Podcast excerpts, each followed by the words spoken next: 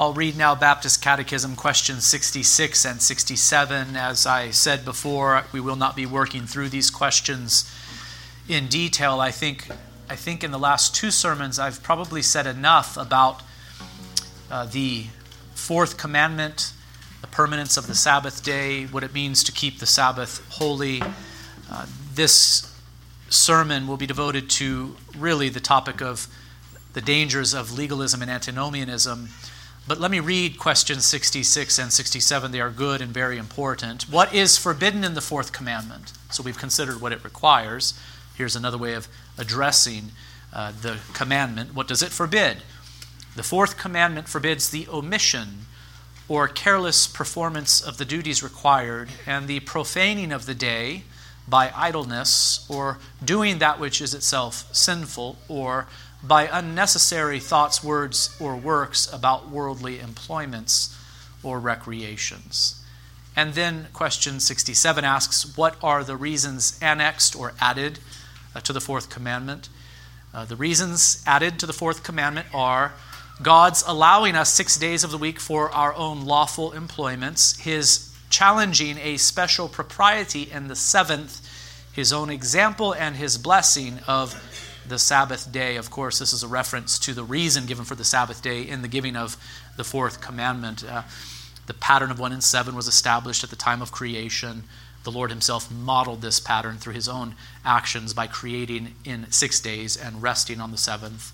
And you have heard my argument that the pattern of six in one, six and one remains and will until the end of the earth, though the day has changed.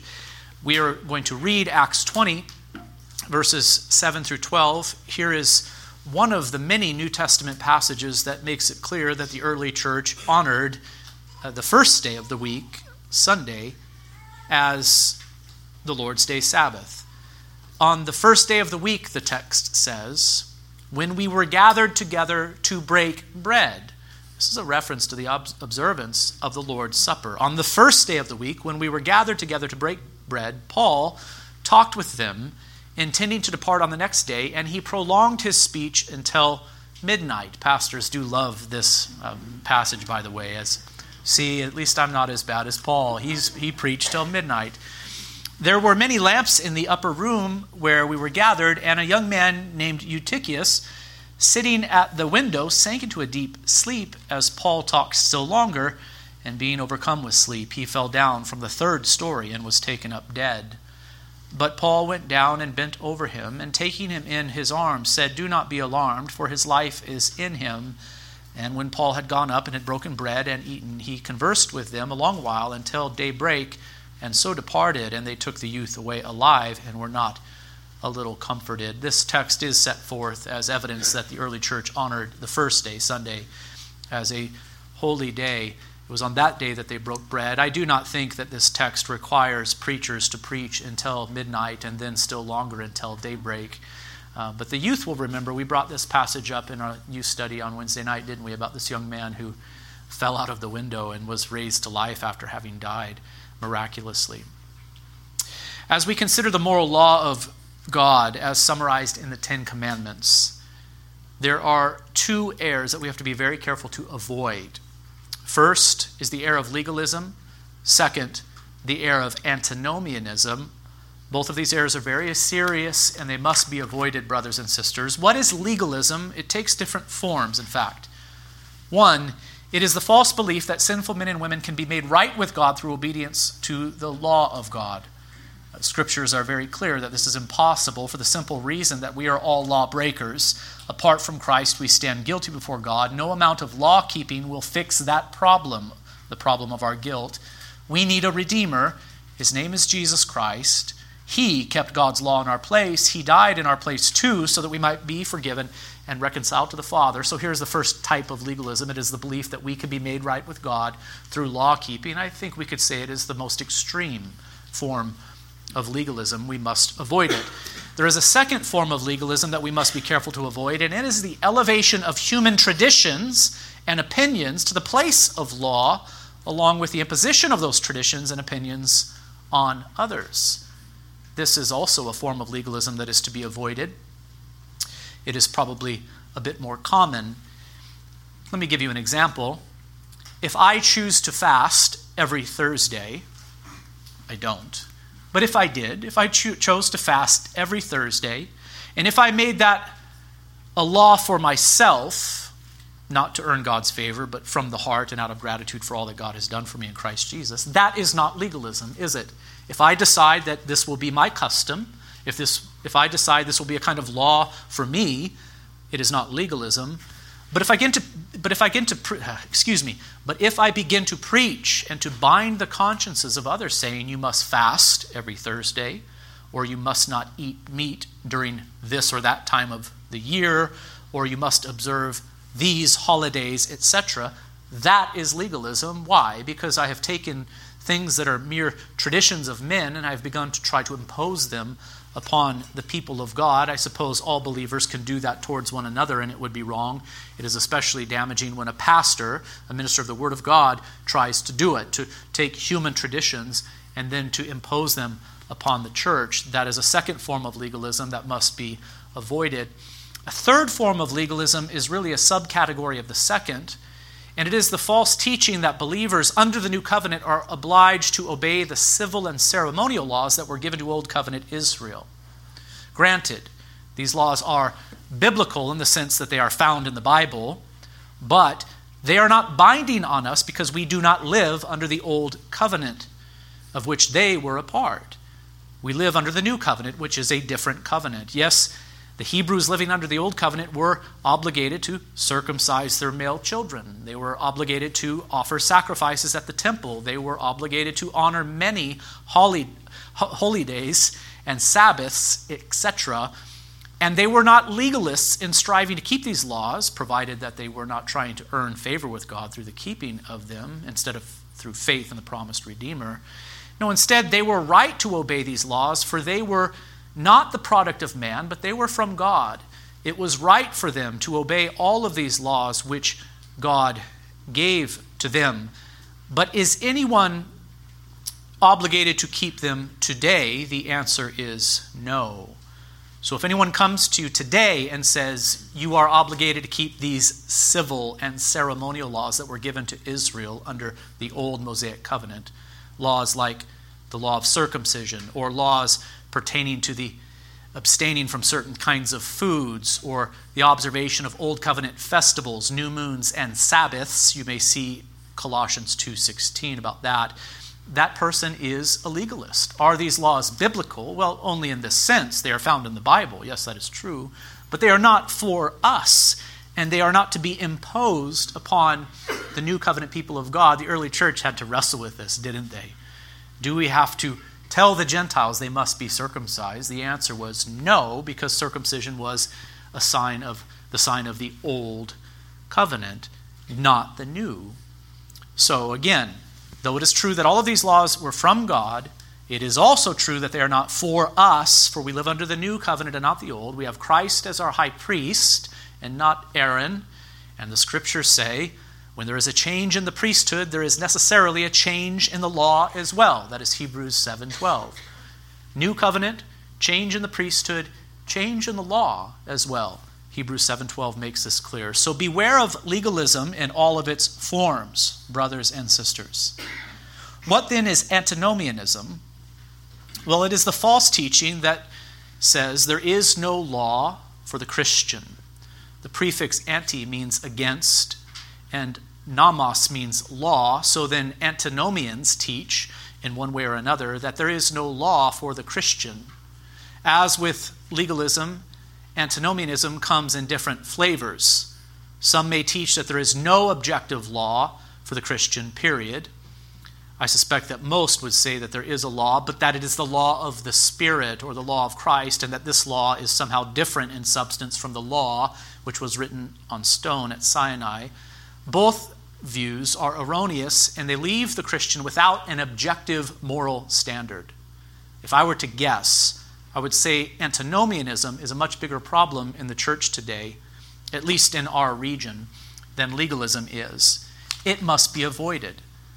What then is our view concerning the law of God and its usefulness to the believer under the new covenant? Can you see why I'm addressing this question right now? We're right in the middle of a consideration of the Ten Commandments, and so questions about legalism and antinomianism are natural. And we are especially considering the fourth commandment. And as we will see in just a moment, those who believe that the Sabbath is permanent today will often be charged with the charge of legalism. And so we must address this question What is our view concerning the law of God and its usefulness to the believer under the new covenant? Chapter 19 of our confession actually states our position very beautifully. And I'd like to read this chapter to you quickly. Uh, it will only take a moment. I'll move very quickly through it. I will not offer very many comments, but I just want you to hear what our confession of faith says. I think it is so very beautiful, so very true to the Holy Scriptures, so very helpful to us, maybe even especially in our modern age where antinomianism kind of has had a really devastating impact upon the church, I think. Chapter 19 is entitled Of the Law of God. Listen carefully. I'll read quickly. Paragraph 1 God gave to Adam a law of universal obedience written in his heart and a particular precept of not eating of the fruit of the tree of the knowledge of good and evil, by which he bound himself and all his posterity to personal, entire, exact, and perpetual obedience, promised life upon the fulfilling and threatening death upon the breach of it, and endued him with power and ability to keep it. This is talking about Adam before the fall and in the garden. The moral law of God, the law of God was written on his heart, and positive laws were added too, like the law to not eat of the tree of the knowledge of the good and evil. So there is where we begin Paragraph 2 The same law that was first written in the heart of man continued to be a perfect rule of righteousness after the fall and was delivered by God upon Mount Sinai in Ten Commandments and written in two tab- tables. The first four containing our duties towards God, and the other six our duty to man. So, this moral law that was written on Adam's heart in the garden, was it obliterated entirely by man's fall into sin? No, it continued to be in the world. Uh, men and women still have consciences. The moral law is still there as a witness against them concerning their sin. Romans 1 and 2 makes this clear. The moral law of God remains, and it was written on stone at Sinai in Ten Commandments, in two tables. There it was clarified. There it was given in such an exact way. So there is continuity between the moral law of God written on Adam's heart and the Ten Commandments that were given to Israel on Mount Sinai. Paragraph 3 Besides this law, commonly called moral, God was pleased to give the people of Israel ceremonial laws containing several typical ordinances, partly of worship, prefiguring Christ, his graces, actions, sufferings, and benefits, and partly holding forth diverse instructions of moral duties, all which ceremonial laws, being appointed only to the time of Reformation, this is not a reference to the Protestant Reformation, but to the coming of Christ. In the fullness of time, he came and did away with the old and brought in the new, are by Jesus Christ the true Messiah and only lawgiver who was furnished with power from the Father for that end, abrogated and taken away. The, the language is a little bit cumbersome here. It's old language, it's not familiar to us. But the point is this there were, there were ceremonial laws given to the old covenant people of God having to do with worship. They prefigured Christ. When Christ came, they were fulfilled by him and thus taken away. They're not binding upon the new covenant people of God. Paragraph 4 To them also, speaking of the people of Israel under the old Mosaic covenant, he gave sundry judicial laws, which expired together with the state of that people, not obliging any now by virtue of that institution, their general equity only being of moral use. So this is talking about the judicial or civil laws given to Old Covenant Israel. We are not, we are not under them. We are not bound by them, but we are notice the moral principles that undergird them, and we are to learn more about morality through the consideration of them. So then, there is the moral law, there are civil and ceremonial laws. The civil and ceremonial laws given to Israel under the old Mosaic covenant have been taken away. Let's return to the moral law now, paragraph 5. The moral law doth forever bind all, as well justified persons as others, to the obedience thereof and that not only in regard to the matter contained in it, but also in respect to the authority of God the Creator who gave it. Neither doth Christ in the gospel in any way dissolve, but much strengthen this obligation. So, has the moral law of God been taken away with the new covenant? Are we, under the new covenant, uh, as God's people, not bound to God's moral law? We say, no, it, it remains. The moral law still remains. In fact, there is a sense in which its obligations are even stronger now if we are in Christ Jesus. After all, we have been renewed by Him. This law, the moral law, has been written on our hearts by regeneration. So the obligation on us to keep God's moral laws, in some sense, is stronger, not weaker. Paragraph 6. Although true believers be not under the law as a covenant of works. Did you hear it? Are we under the law as a covenant of works? No. To be thereby justified or condemned, yet It is of great use to them, as well as others, in that as a rule of life, informing them of the will of God and their duty, it directs and binds them to walk accordingly, discovering also the sinful pollutions of their natures, hearts, and lives, so as examining themselves thereby, they may come to further conviction of humiliation for and hatred against sin, together with a clearer sight of the need they have of Christ and the perfection of his obedience. It is likewise of use to the regenerate to restrain their corruptions, and that it forbids sin, and the threatenings of it serve to show what even their sins deserve, and what afflictions in this life they may expect from them, although, expect for them, rather, although freed from the curse and unalloyed rigor thereof. The promises of it likewise show them God's approbation of obedience, of what blessings they may expect upon the performance thereof, though not as due to them by the law as a covenant of works, so as man's doing good and refraining from evil. For the law encourageth to the one and deterreth from the other, is no evidence of his being under the law and not under grace. There's a lot there. I read it quickly and not even very well, uh, but you can go and read it for yourself. Uh, later. The point is this the moral law remains binding upon us. It is very useful for all people, especially Christians today. It restrains evil in the world, it convicts us of sin to show us our need for Christ. It also functions as a light to our feet so that as God's people we might know clearly how we are to walk in this world. The moral law is still for us. We are not under the law as a covenant of grace, uh, as a covenant of works, but under the covenant of grace, the law still has its place for us in these ways mentioned. Paragraph 7, this is the last paragraph in this chapter. Neither are the aforementioned uses of the law contrary to the grace of the gospel, but do sweetly comply with it. I love that phrase. These uses of the, the, the law that we have just mentioned, that we have just read about in paragraph 6, they are not contrary to the gospel. They sweetly comply with the gospel. The Spirit of Christ subduing and, and enabling the will of man to do that freely and cheerfully which the will of God revealed in the law requireth to be done. The point is this we've been regenerated, and the Lord has freed us from bondage to sin. This law is written on our hearts by regeneration. Now we have this freedom uh, in Christ to live in obedience to this moral law of God, the same law that was written on Adam's heart in the beginning, given to Israel in Ten Commandments. it, it is now written on our hearts through regeneration. There's so much that can be said about chapter 19 of, of our confession. I think it is a very beautiful and helpful statement. You, you can hear that I'm talking so fast, and it's because I'm wanting to put all this before you in a very brief uh, period of time. It's beautiful and helpful because it is true to the teaching of Holy Scripture and I hope that you can see how it protects us from the errors of both legalism and antinomianism. It protects us from legalism, one, by stating in paragraph 6 that true believers are not under the law as a covenant of works to be thereby justified or condemned. So it protects us from that first and worst kind of legalism, that is the thought that we can be made right with God through law keeping. It clarifies that it is not possible. Two, it protects us from legalism by stating in paragraph 3 that we are not bound to keep the ceremonial laws of the Old Testament. And 3 by stating in paragraph 4 that we are not bound to keep the civil or judicial laws either, for these have been, been fulfilled and taken away by the coming of Christ and the arrival of the new covenant. For protection against the legalistic error of elevating the traditions and opinions of men to the place of law, we would have to go to chapter 21 of our confession entitled Of Christian Liberty and Liberty of Conscience. We do not have the time to do that, but that chapter is also very important. Are we obliged to obey God's law, His moral law? Well, yes, we are. Even under the covenant of grace, God's law has a place. Are we obliged to obey the traditions of men? No, we are free from that. We have liberty in Christ Jesus. We're made free in Christ Jesus to obey God's law, and we are freed from this obligation to obey the opinions and traditions of men.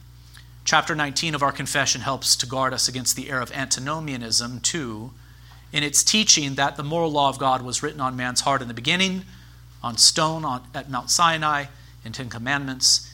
And it is this law, the moral law, that is written upon our hearts by the regenerating power of the Holy Spirit. You may see Jeremiah 31, 33 and following. The law of the Spirit of life, as it is called in Romans 8, 2, and the law of Christ, as it is called in Galatians 6, 2, are not different from the moral law in substance, but they are different from the Ten Commandments as it pertains to, it, to power.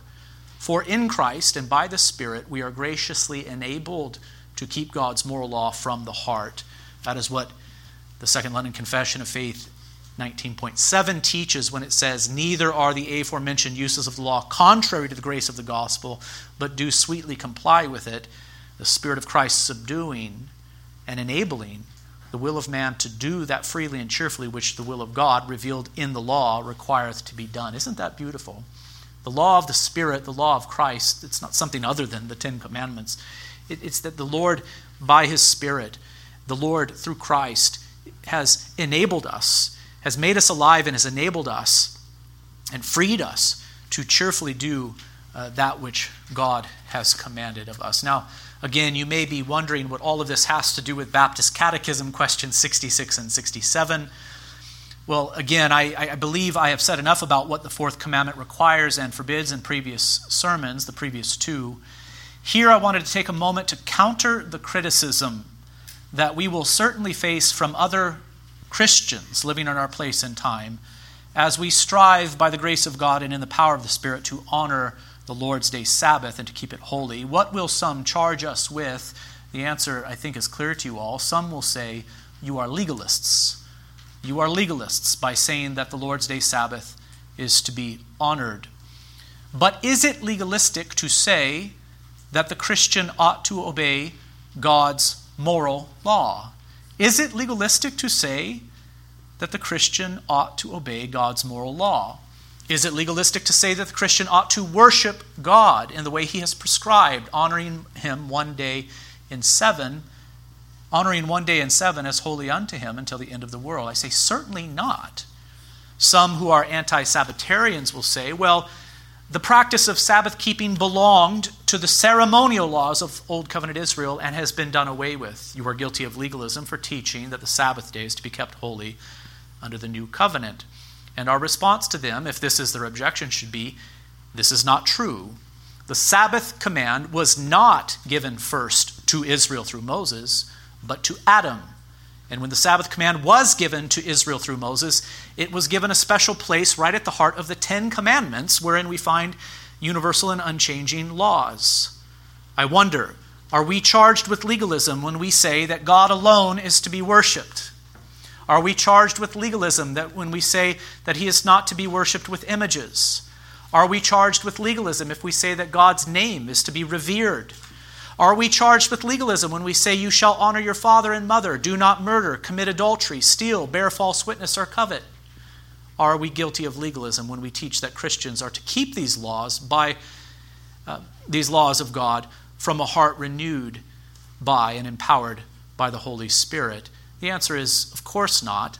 Then why do so many professing Christians in our day charge us with legalism when we teach that the fourth of these Ten Commandments is to be kept too? I'm afraid that the antinomian error has had a devastating effect on the modern church. Some who are anti Sabbatarians will respond by saying, But the command to keep the Sabbath day holy is not restated in the New Testament, therefore we are not bound to keep it. Have you ever heard this objection? Uh, it is not restated in the New Testament, therefore we are not bound to keep the fourth commandment. First of all, this also is simply not true.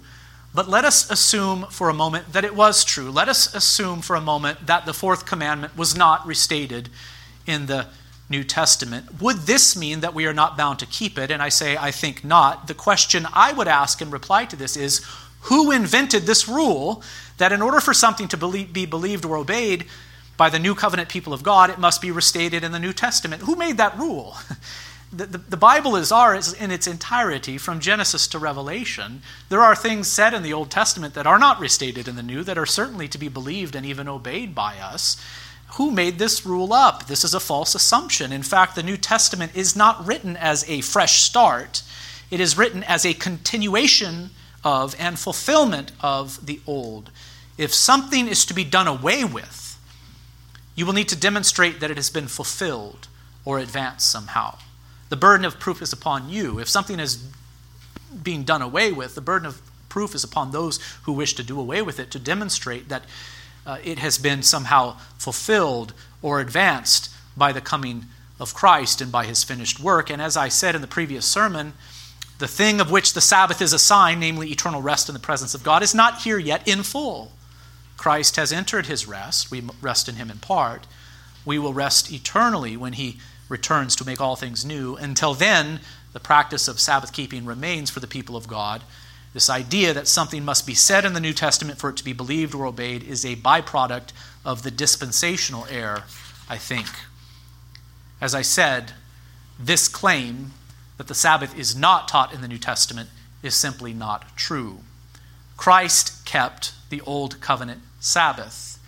He also stripped away all of the legalistic gunk that the religious leaders had piled on it so as to demonstrate what true Sabbath keeping looked like after his resurrection, so we come now to the new covenant era. After his resurrection, he met with his disciples on the first day of the week to break bread.